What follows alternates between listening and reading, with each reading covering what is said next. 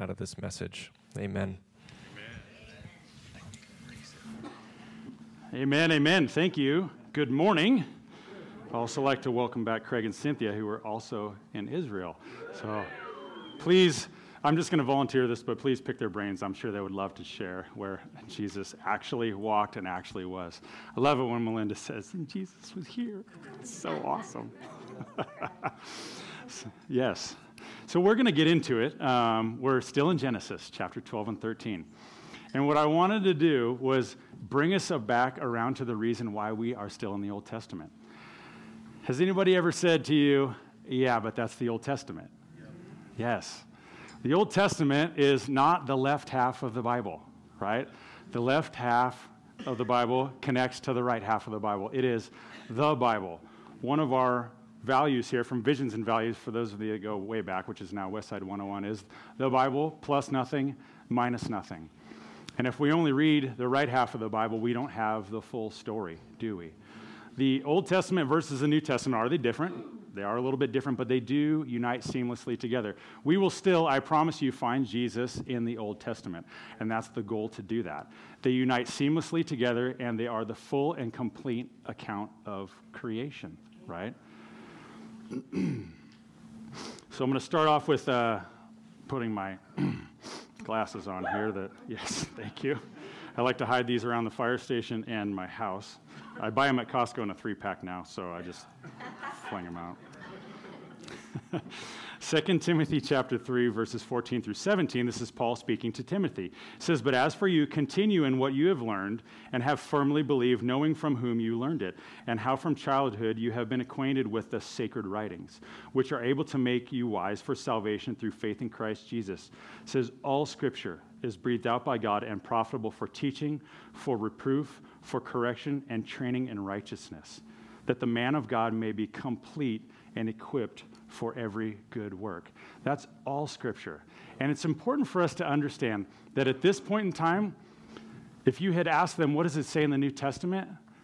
There was no such thing as the New Testament, right? The New Testament is a, a, collection of writings and letters that we have that has been compiled with the Old Testament. If you had asked them what the Old Testament says about it, they would have given you the equally confused look. Because again, there was no such thing as the Old Testament. What they called it was the sacred writings or the Torah right? So if you had referred to that, then they would know what you're talking about. There was no chapters, there was no verses. This is all stuff that has given us the address to be able to look something up quickly, right? So stick with me on that.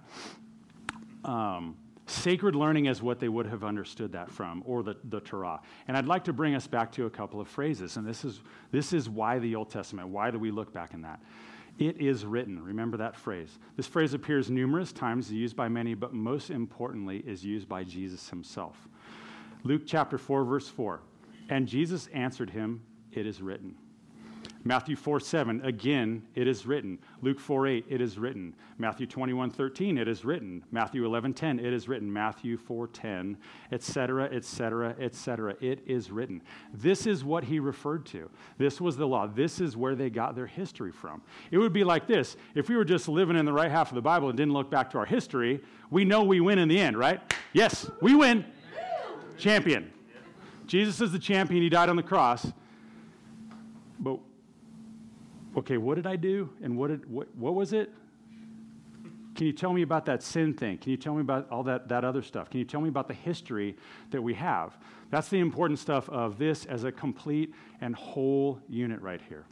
God must reveal himself to know, for us to know him. He has revealed himself as creator through his creation and has especially revealed himself as the spirit inspired word of God right here in the Bible. Oftentimes, we ask this question what is God's will for my life? Can you tell me what God's will for my life is? And God says, I wrote my will for your life in the book that sits in front of you. Crack it open.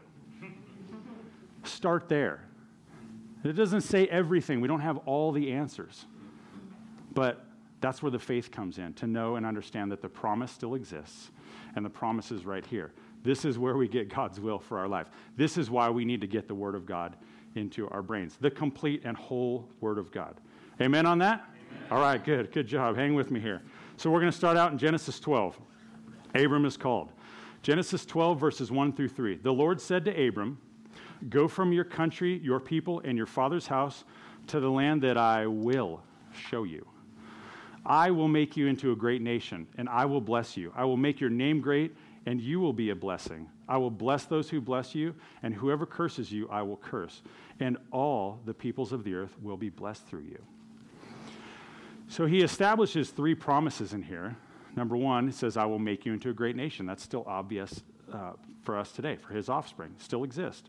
I will make your name great. Even non believers know the name of Abram. Abram and Abraham, same name, but in Genesis chapter 17, with the, um, with the covenant of circumcision, his name was then changed. I'm going to let Joe hit that one later on, so we'll let him take that.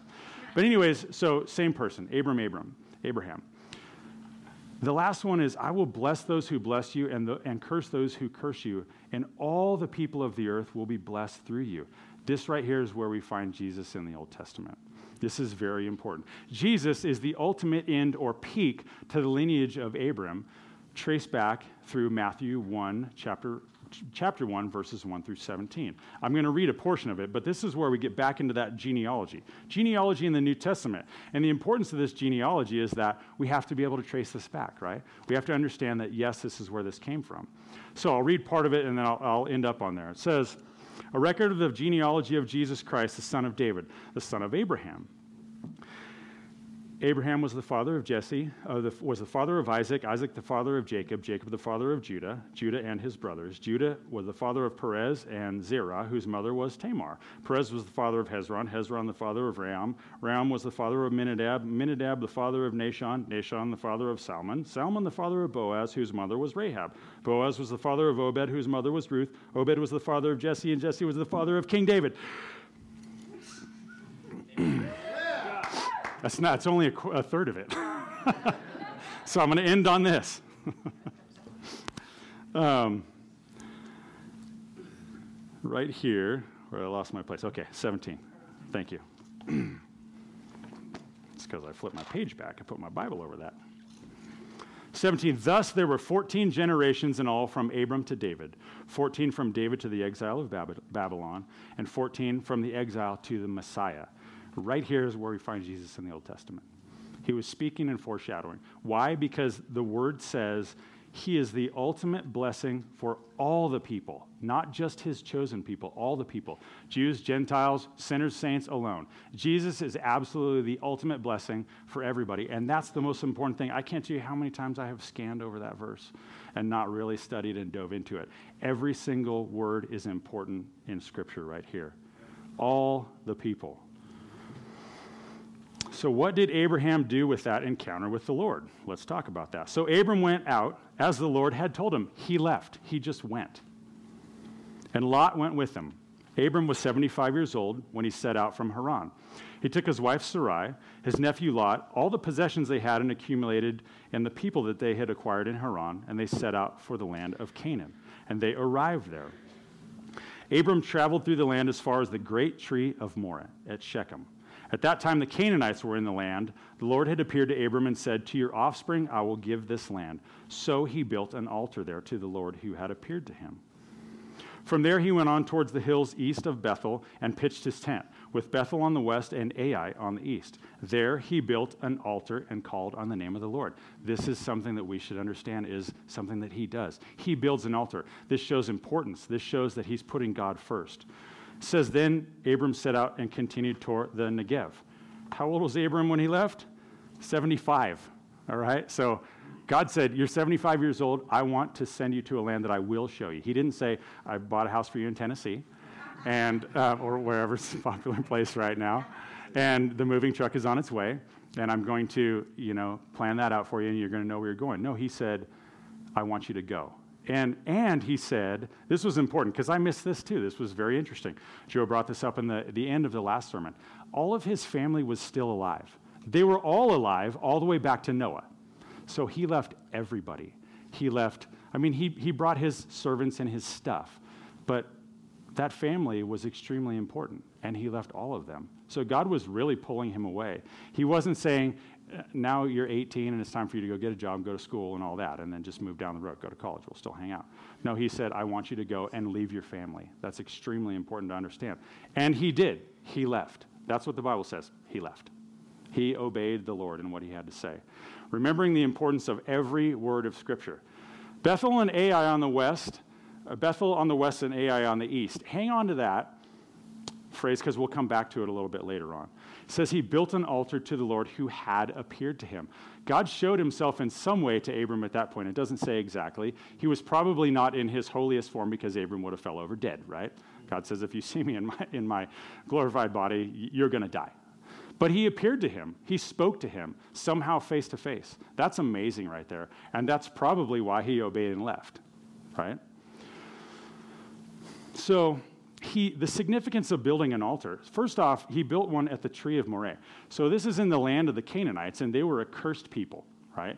From the father of Ham, he, again, the grandsons of, or the, the grandchildren of Noah. They were cursed, and they were pagans. And this was, the tree of Moreh was a teaching spot, and it's where they taught their, their pagan ways, right? And so what did Abram do? He showed up there, and he claimed it for the Lord. He built an altar right there. And this is where he probably taught from. He probably said, This is my God. This is the only God that exists in the universe. He didn't know what the universe was at that point in time. That's my own words. But that's the point is he built an altar there. So that altar is what is that? It's a place of sacrifice. It's a, it's, it's a place of covenant and promise. It's a place of proclamation that there is one true God. It's a place where God appears right? He appeared to them. Think about the altar encounters of our own lives where God meets us, where, where He appears. Think about things as simple as, like, if you're married, like your, your wedding, like that altar, and not an idol, right? Don't hear what I'm not saying, but an altar, and that's a moment where you covenant together and you, you make that promise.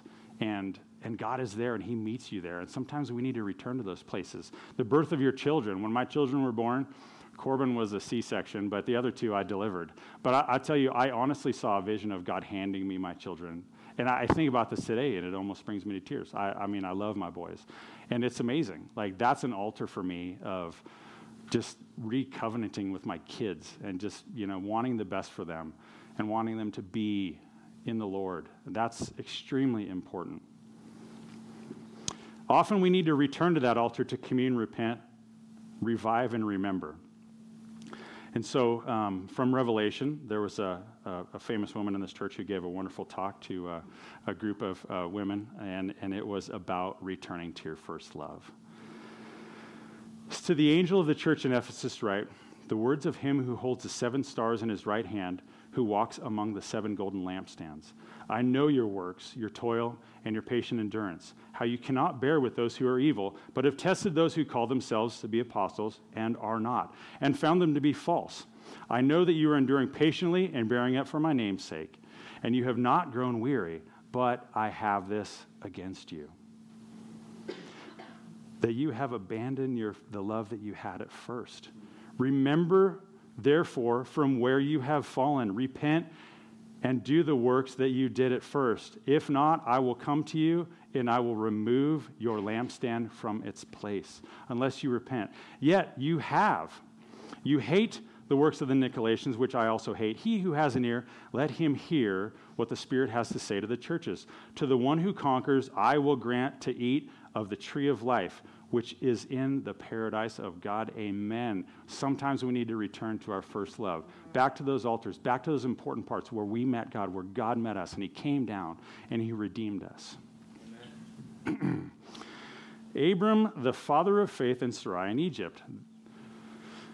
This is an interesting point because we assume that Abram was, you know, extremely faithful, but he also did have some sidetracks as well. It's important to understand that he was called because God chose him, not because he was a perfect person. The same reason that God calls us to do things is because he chooses us and not because we're perfect people. There's redemption in that. It says, Now there was a famine in the land, and so Abram went down from Egypt to sojourn there. For the famine was severe in the land. When he was about to enter Egypt, he said to Sarai, his wife, I know that you are a woman beautiful and of appearance. And when the Egyptians see you, they will say, This is his wife, then they will kill me. But they will let you live. Say you are my sister, that it may go well with me because of you, and that my life may be spared for your sake. When Abram entered Egypt, the Egyptians saw the woman was very beautiful. And when the princes of Pharaoh saw her, they praised her to Pharaoh, and the woman was taken into Pharaoh's house. and for her sake, he dealt well with Abram.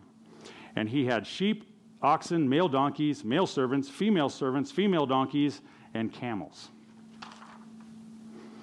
Let's just be reminded that sometimes bad things follow a trip to Egypt. so, many instances in the Bible. At this point in, in uh, Abram's life, we see that there's a little bit of a, a shaking on this, on this faith. Is it as un- unshakable as we first thought? Maybe not. So he asks Sarai, who would be, her name would be changed to Sarah eventually, to call herself his sister. This is not entirely a lie, but again used to preserve his own skin. From Genesis 20, chapter 11, verse, or excuse me, 20, yeah, 11 through 13. Abram said, I did not, he's speaking to Abimelech at this point. Um, I did it because I thought there is no fear of God in all this place, and they will kill me because of my wife. Besides, she is indeed my sister, the daughter of my father, though not the daughter of my mother. And she became my wife. And when God caused me to wander from my father's house, I said to her, This kindness must, you must do me.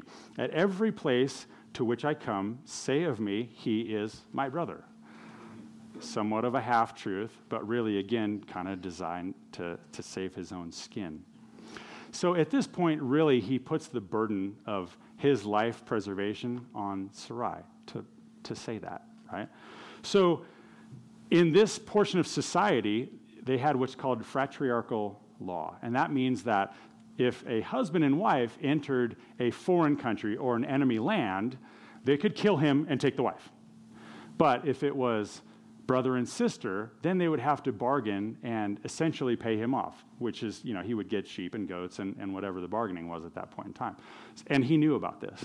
And so that was, that was essentially what was going on. He's like, all right, you know, save my skin and, and I'll get rich because of it. That's, that's my own thing on there. But, anyways, there are a couple of points on this. He, number one, doesn't put his faith for, in God for trust throughout the famine. Remember, because it says there was a severe famine in the land. We've got to look back to what the promises were just a few sentences ago, right? I'll make you into a great nation.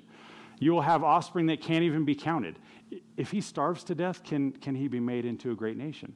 Probably not, right? He hasn't had any children at this point in time, so his lineage can't be carried on. So he's not trusting in what those promises were from just a few chapters back. He doesn't trust in the Lord's preservation of his life because he says, if you, if you call yourself my sister, then they won't kill me. Not the God of the universe came down and said that he's going to preserve me, right? Those are the instances that, that really just help me to think, okay, you know, he was, he was a person, he was a human being. He was a man, fallen and sinful, just like anybody else. He had great, great faith in many other things. There's a, a few other instances of him lying that, you know, that really still resound to this day. So his relationship with Hagar, who was Sarai's servant, bore the offspring Ishmael.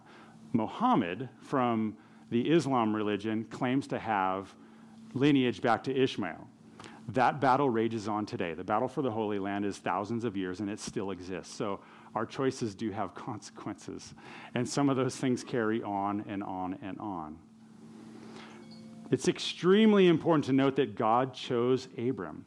And this, again, is somebody who had great faith. When he was at, asked to sacrifice in the future chapters his son Isaac on the altar, he didn't even hesitate. He was going to go do that, but he knew that God would provide the ram. Absolutely knew. That faith is, it's pretty astounding. But again, you know, he's just a man. It's, it's good for us to remember that. so, God, the great Redeemer, just continues his plan with Abram, even though he's off wandering in the desert over in Egypt at this point in time. He's going to continue his promise. He will always continue his promises in, his li- in, in our life. All we have to do is just continue to seek him. God rescues Abram, Abram from his lies about his wife Sarai. God even maintains the blessing that was given to him within his deceit. We'll see that in the, in the chapter ahead. God made promises to Abraham that he would keep. Even Abram's disobedience, God, Jesus, has always, always, always been the rescue plan, even in our disobedience. Romans 5 8 says, But God shows his love for us, that while we were still yet sinners, Christ died for us. As he walked up that hill to Calvary, as we were throwing things at him and beating him. And I say we because it's our sin. It's my sin that put him on the cross.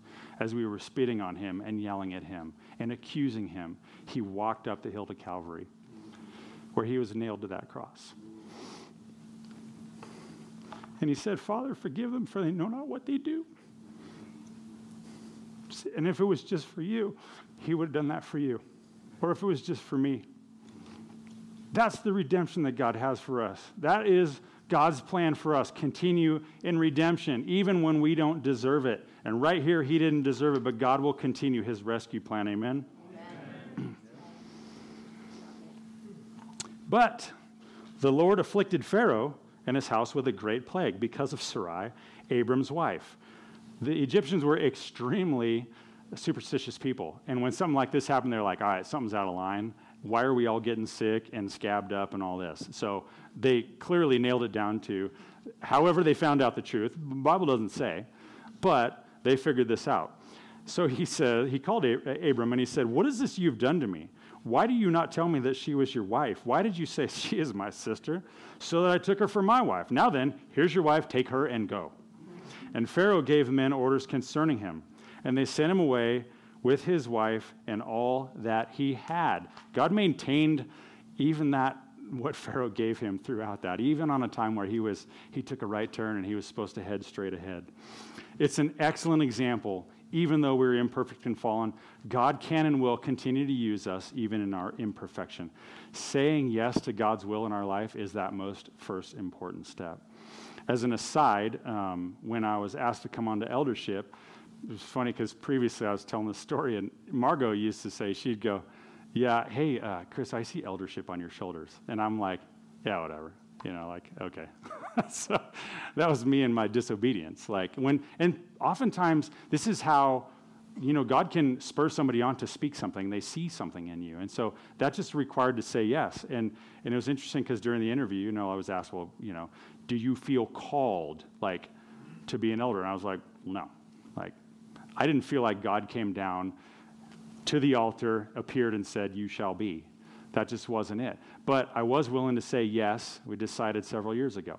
I'm going to say yes to whatever the Lord has for me. And that was the most important thing. I will say yes to push open the doors to see if they open. And I will trust that God is going to close the doors that He doesn't want me going through. And sometimes people can speak into your lives, and all we need to do is say yes to what God has going. And we need to trust that, again, He'll open those doors or He'll close them if it's not, if it's not within His will for our lives.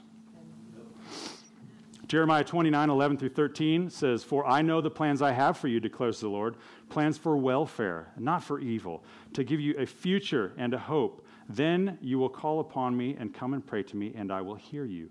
You will seek me and find me when you seek me with all of your heart. So, moving into chapter 13 here, this is when Abram and Lot separate.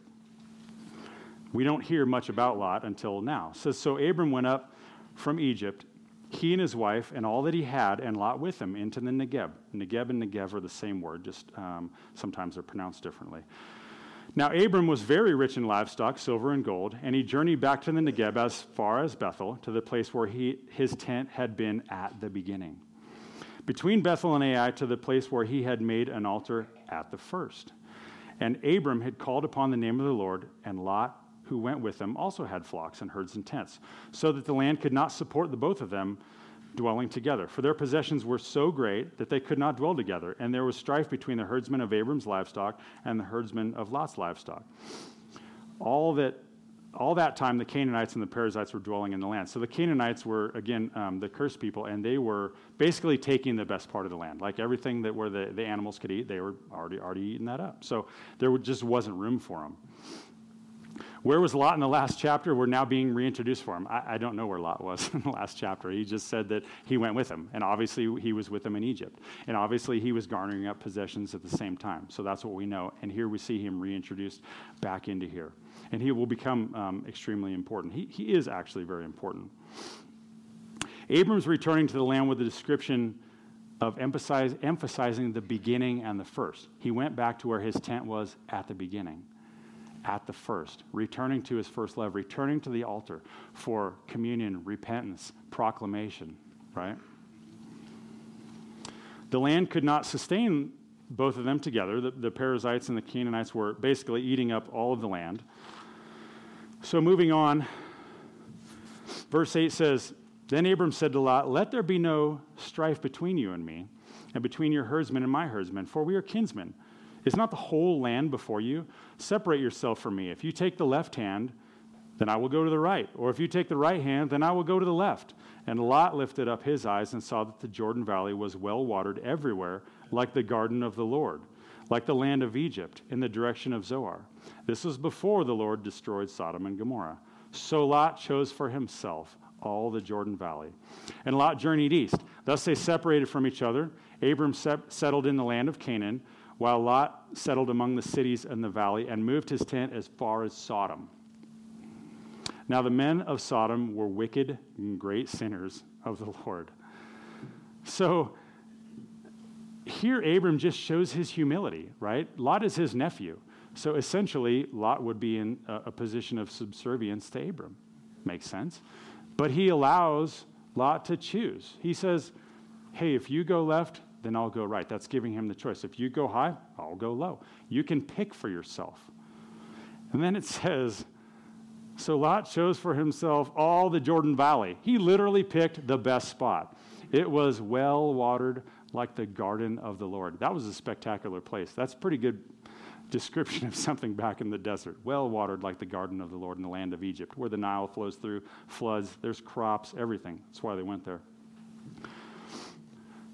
Lot shows his selfishness and willing to act on his own accord for himself and take the best of what he sees. And Lot chose to move his tent as far as Sodom. Now, you don't even have to be a believer to know what the city of Sodom represents. Historically, one of the most vile and evil places ever on earth. It is famous. It's so famous, it's in our penal code. Sodomy, that's where it comes from, right? It's famous, and it's not famous for good things. It's an important thing to know that he put his tent right next door. Probably not the best of ideas, right?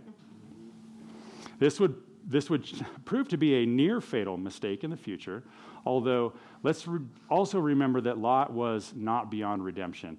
I, I don't want to, um, again, ruin the future, but he is actually rescued from Sodom in the future. You know, Joe will have more on that later. But it, let's just remember that. So he's, he's edging right, right here at this point in time. He's putting his edge on the tent of where he probably should not be. The importance of a description of Sodom. So remember, I had how I said hang on to that phrase where you had Bethel and Ai, and then he headed off to the east, right? This is the only spot in the Bible that gives any description as to where the directions or the roadmap to Sodom was. And Sodom doesn't exist anymore, it was destroyed. And if you look at a couple of different, if you look at different Bible maps, it'll show it in different places because up until very recently, they, they hadn't really found it. There was nothing there. And so there is some recent discoveries that, that, um, that they have found. So, back to that description, looking east over the kikar of the valley, and a kikar is a word that means a circle or something that's round. It's normally used to describe like a loaf of bread, a pita bread, or something like that. But in this case, it's used to describe a round spot in the valley. And so if you look at the map that exists on that, Sid can bring that up or not, there's, there's a description of when you actually see the photo looking from where Abram and Lot would have looked, you would see a very round spot, a lush spot in the valley, and, and it says heads off to the east. This is where it would have put the city of Sodom if we're going by that description. but Sodom was destroyed by fire and brimstone. Genesis 29 or 19, 23 through 25 says, The sun had risen on the earth when Lot came to Zoar. This is when he had escaped out of there. Then the Lord rained down rained on Sodom and Gomorrah sulfur and fire from the Lord out of heaven. And he overthrew those cities in the valley and all the inhabitants of the cities and what grew on the ground. It was scorched earth. There was nothing there. Nothing came back for 700 years. God burned that place up and it was gone. Why is it so important to know about Sodom? Because I'll tell you what, biblical archaeology is like one of the coolest things when science proves God and proves the word true every time. Craig and Cynthia, you were just there, right? It was in the, Jesus was here. It was in the Bible. You saw it. How much of a faith builder is that when we find those things, when we see those? It's absolutely amazing.